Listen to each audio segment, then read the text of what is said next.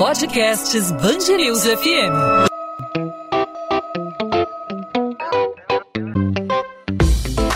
Dois às 20, com Maurício Bastos e Luana Bernardes. As escolas municipais vão ficar fechadas até pelo menos o dia 3 de agosto, segundo o prefeito do Rio, Marcelo Crivella. Por conta da pandemia do coronavírus, os estudantes já estão há mais de três meses em casa, Maurício. Bom, Lona, no caso dos colégios particulares, a prefeitura recomendou a volta voluntária a partir do dia 15 de julho, ou seja, os professores teriam esse direito de escolha. Mas não houve um acordo entre o sindicato dos professores e o sindicato que representa os colégios colégios privados. E a paralisação das atividades escolares levanta uma série de discussões, entre elas a questão da saúde mental dos pequenos. Algumas crianças perderam totalmente o convívio social com outras crianças e isso faz parte fundamental aí do desenvolvimento dos pequenos, né? Pois é, Luana, e o impacto mental não atinge só os adultos, né? As crianças e também os adolescentes encaram esse momento que é desafiador para todo mundo e precisam saber lidar com essa situação que não tem precedentes que a gente vem vivendo, né? É, sobre esse assunto, hoje nós vamos conversar com a Mônica Teles, que é coordenadora pedagógica do programa de educação Edify. Mônica, seja bem-vinda aqui ao podcast 2 às 20, tudo bem? Oi, tudo bem, Luana. Mônica, queria que você falasse um pouquinho sobre esse período de isolamento social, né? Às vezes a gente pensa que é fácil para criança ficar em casa, mas tem muita criança com saudade aí dos coleguinhas, dos professores, e para a criança é um pouco mais difícil entender essa situação que a gente está passando, né? Como a família pode lidar com a criança nesse momento? O que fazer para amenizar aí é, esse período tão difícil que a gente está vivendo?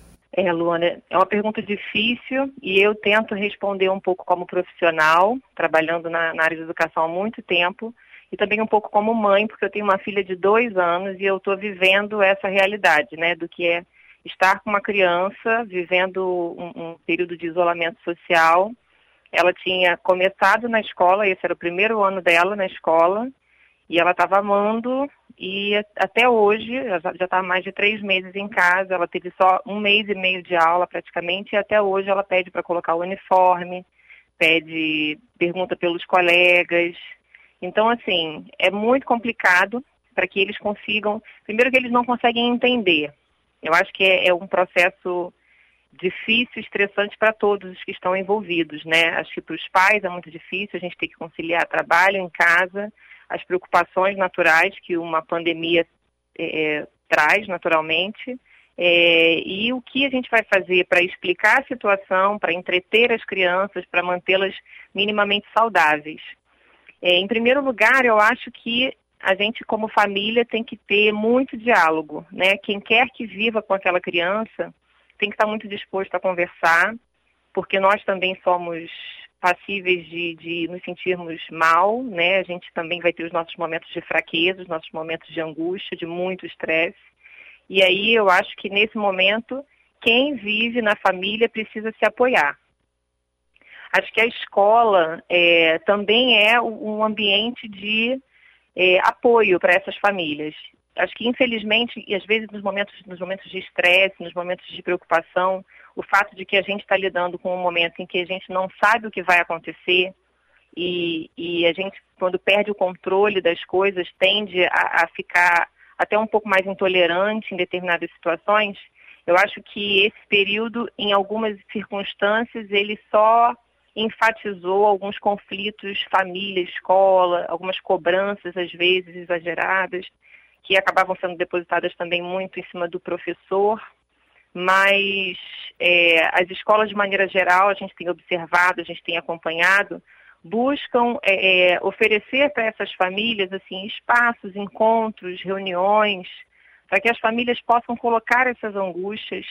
E, com o passar do tempo, esse diálogo também que passa a ser criado entre a escola e as famílias acaba se tornando um, um aliado na, na, na luta contra aquilo que é muito maior, né? Que é essa nossa angústia de combater um inimigo invisível, da gente ter que lidar com, com uma situação nunca antes prevista. Mônica, você relatando aí a sua experiência me fez pensar no outro lado da moeda, né? A gente está falando aqui da dificuldade da criança que estava se acostumando a, a ir para a escola e acaba num determinado momento sendo obrigado a fazer uma ruptura, né?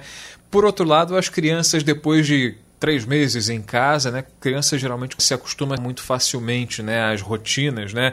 Três meses em casa, a criança, enfim, acha que está em férias e tal. Uhum. E aí a volta, a, a, a, possibilidade aí da volta às aulas, como é que faz para desacostumar a criança a fazer ela, ela se desgarrar um pouco mais aí desse convívio familiar e estimular? É importante para você ter que voltar para a escola.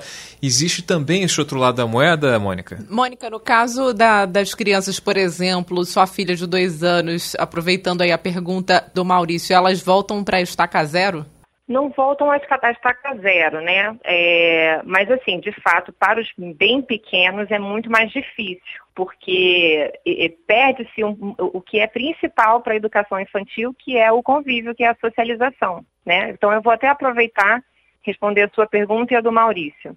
É, uma grande preocupação da nossa parte, e aí eu falo mais uma vez como profissional e como mãe, é, com as crianças de educação infantil, né? Crianças é, é, de, de dois anos até quatro aninhos, é, eles de fato não conseguem entender o que está se passando. E a gente pode trabalhar isso de forma muito lúdica e tudo mais, mas eles naturalmente vão querer estar perto dos colegas. Se eles veem os colegas, eles querem abraçar, eles querem estar próximos, eles querem, né? É, é muito difícil você dizer para uma criança de dois anos, não, não pode abraçar o seu colega. Então, eu acho que o, o, o que mais me preocupa como mãe e o que eu mais tenho tentado fazer né, é, é, na orientação aos profissionais com os quais eu trabalho é ter esse cuidado para que a gente não transforme isso num trauma que vai gerar é, uma geração, que, que, que vai criar uma geração de pessoas que vão ter medo do contato com o outro, né? Então, assim, como que esse professor de educação infantil vai lidar com essa questão? Então, tem que trabalhar de uma forma muito lúdica. Olha, nesse momento a gente não pode abraçar o coleguinha, mas a gente pode expressar carinho de outras formas. Vamos mandar beijinhos no ar. E, e, assim, isso tem que ser muito bem trabalhado com o professor, antes de tudo, com os gestores das escolas, né, com as famílias também, para que as famílias entendam que vai existir um processo que ao mesmo tempo a gente tem que proteger essas crianças e, e deixá-las isoladas, né, ou distantes fisicamente, mas ao mesmo tempo você tem que tomar muito cuidado para que isso não gere um trauma muito maior. E aí aquilo que é o mais importante, que é a socialização na educação infantil, ela perde o sentido, né? Porque socializar passa a ser uma coisa que, que assusta, que assombra, e não é isso que a gente quer provocar. E aí, é, isso que o Maurício colocou também é uma, uma grande verdade, acho que para todas as faixas etárias. A gente vai lidar com tudo, com tudo que é possível, né, imaginável nesse, nesse retorno. Tem aquelas crianças que já tinham problemas de socialização na escola e que estar em casa, para elas, foi até uma forma de, de ter um refúgio. Né? É, era uma maneira de estar distante de, de algumas questões que podiam assustá-las. Então, como que essas crianças vão ser recebidas, acolhidas no retorno? Há aquelas crianças que gostavam da socialização, mas que se acostumaram e que tiveram ali, ficaram muito grudadas com os pais, com a família. Também tem a preocupação, eles vão voltar muito preocupados do que, que eles podem, de repente, pegar na escola e levar para casa. Então, de que forma também que as escolas vão se preparar para esse acolhimento e para saber lidar com cada faixa etária, né? Tanto os, os menores, mas os maiores, os adolescentes, é, todos os receios né, e, e, tudo que eles viveram nesse período. Existem famílias que se desfizeram, né, muitos casamentos não, não, não conseguiram resistir a esse momento de estresse tão intenso. Muitas famílias perderam seus empregos, então mudaram de status, né, fora aqueles que de fato tiveram a perda de um ente querido. Então, são muitos lutos que são possíveis de serem trazidos para o ambiente escolar agora nesse retorno presencial. Então, é, eu acho que, de forma geral, as equipes têm que ser, em primeiro lugar, acolhidas, porque tudo isso que a gente está falando com relação às crianças e adolescentes pode ter acontecido também com as equipes, as equipes pedagógicas, né? Então, tem que ter um acolhimento muito grande da equipe. Para prepará-los para serem esses adultos que, mesmo diante de tudo isso que a gente está vivendo, vão ter que ter a maturidade de acolher e de conduzir as crianças da melhor forma possível, tendo em mente que a gente está vivendo um, um período muito complicado e que a gente tem que sim dar muita atenção às medidas de, de, de, prevenção, aos cuidados com a higiene, mas nunca esquecer que a escola é um local de socialização e que a gente vai ter que ter muita cautela para lembrar essas crianças e adolescentes de que isso é apenas uma fase. E também muito, é, é muita maturidade para depois que essa fase passar, a gente tentar recuperar qualquer trauma que possa ter ficado desse período. A gente vai ter que reforçar mais ainda a importância dos laços, do respeito ao próximo, da aproximação e de, tá, de ter esse vínculo com o outro, né?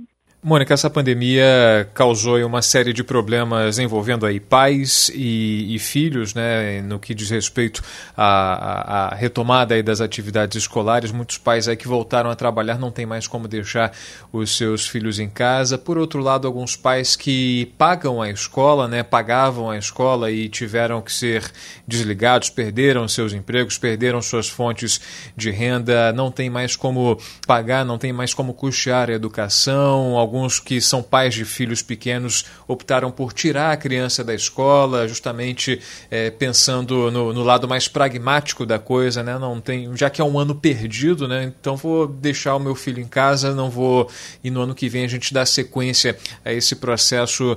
Dá para considerar realmente um ano perdido esse ano de 2020 para no campo da educação, especialmente educação infantil?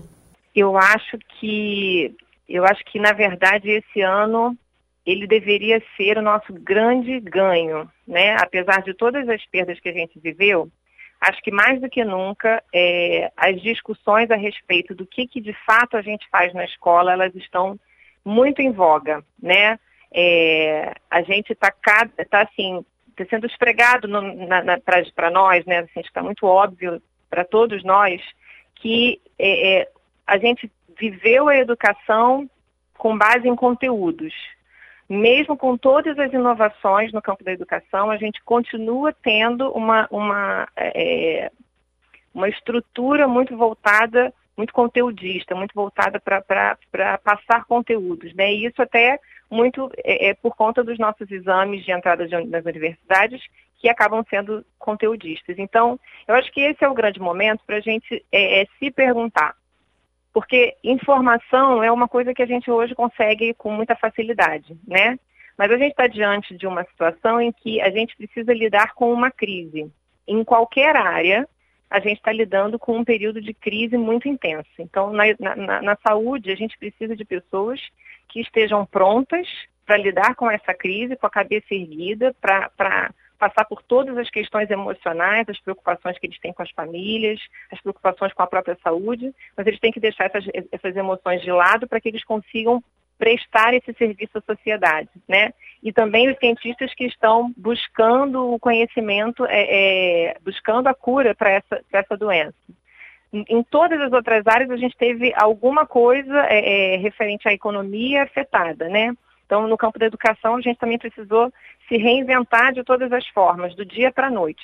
Então, na verdade, em todas as instâncias, a gente está lidando com uma crise sem precedentes e muitas vezes a gente não se preparou, não para esse momento de crise específico, mas a gente não se preparou para lidar com crises, para lidar com a ansiedade, para lidar com, com o inesperado, para lidar com a angústia, para lidar com, com, com, todos os nossos medos.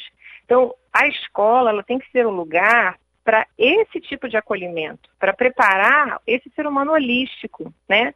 Porque a informação essas crianças conseguem na palma da mão, eles conseguem com a internet hoje qualquer tipo de informação. Agora, o que fazer dessa informação? Como usar essa informação ao meu favor para que eu possa lidar com, com as questões variadas da vida?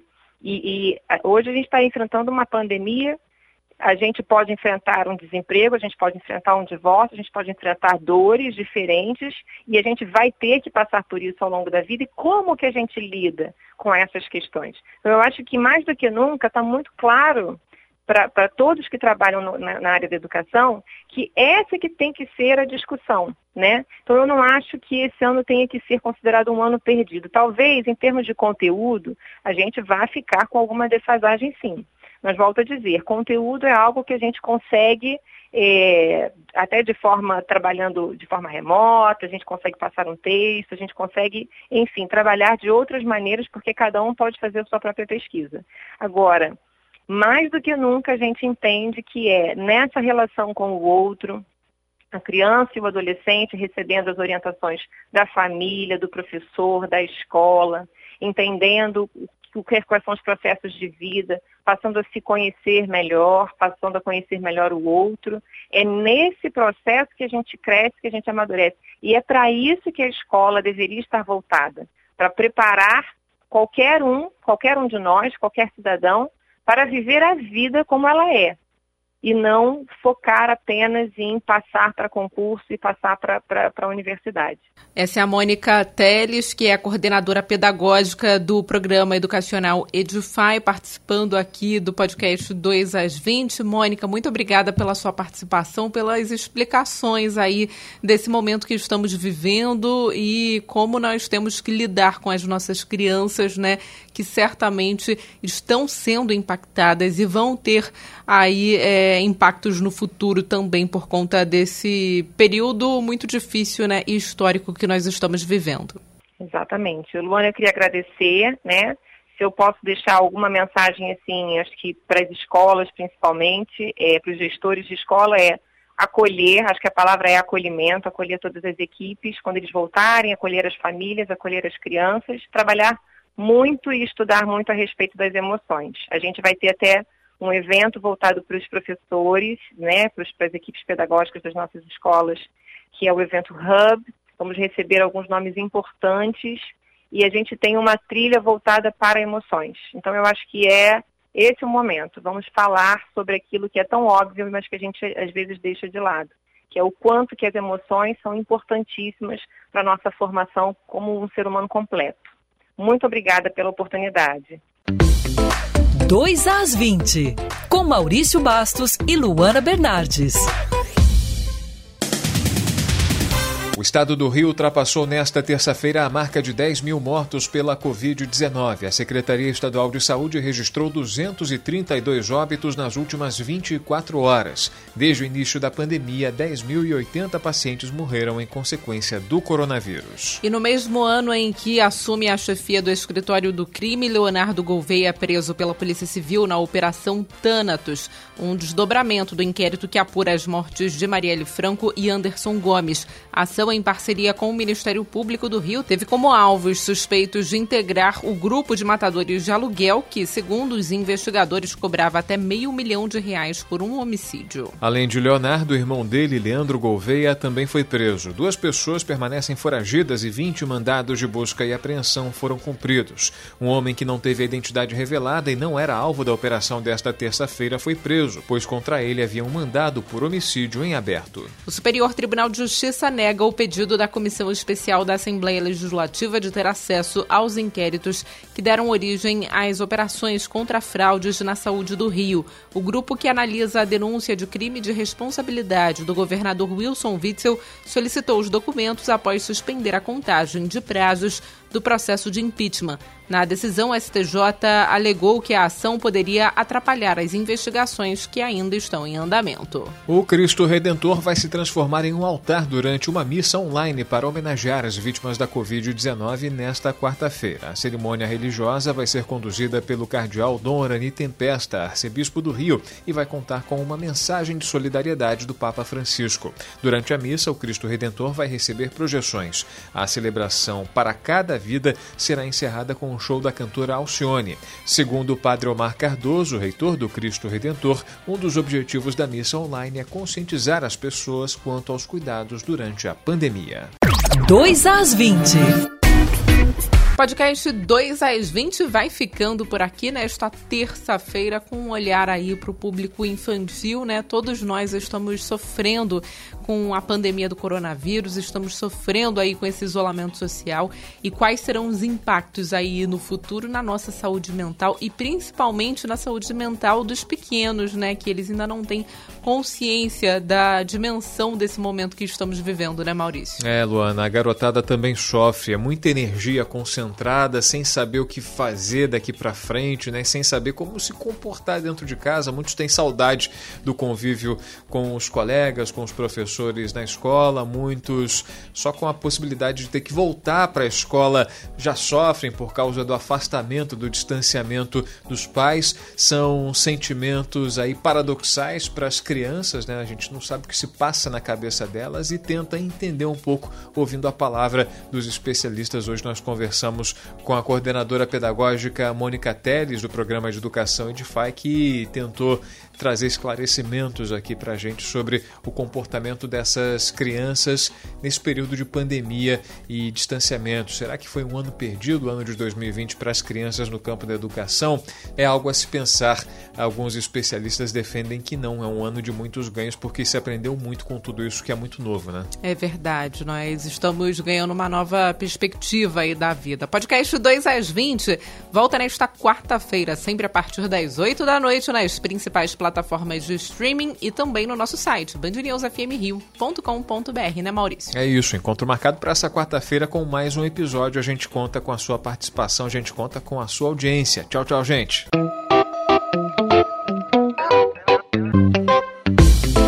Dois às 20, com Maurício Bastos e Luana Bernardes.